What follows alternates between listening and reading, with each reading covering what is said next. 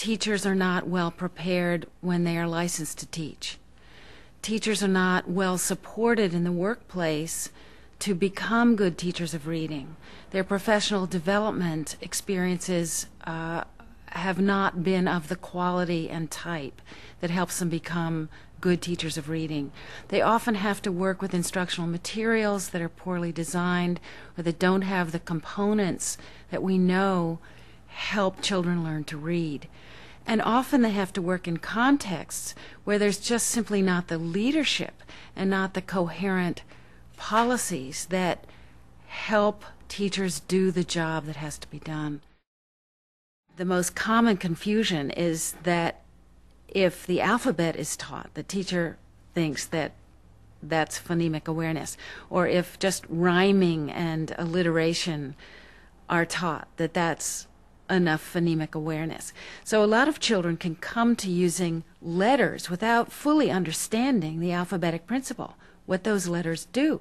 And until we spend time making sure that the children are attaching those letters to these speech sounds in words, the phonics instruction doesn't work very well.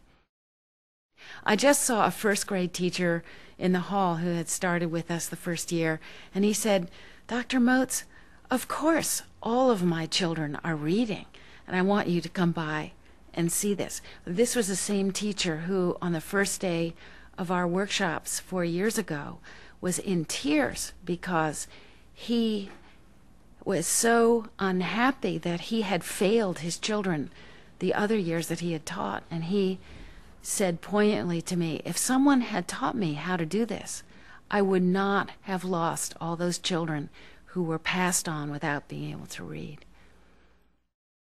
Major funding for Reading Rockets comes from the United States Department of Education, Office of Special Education Programs.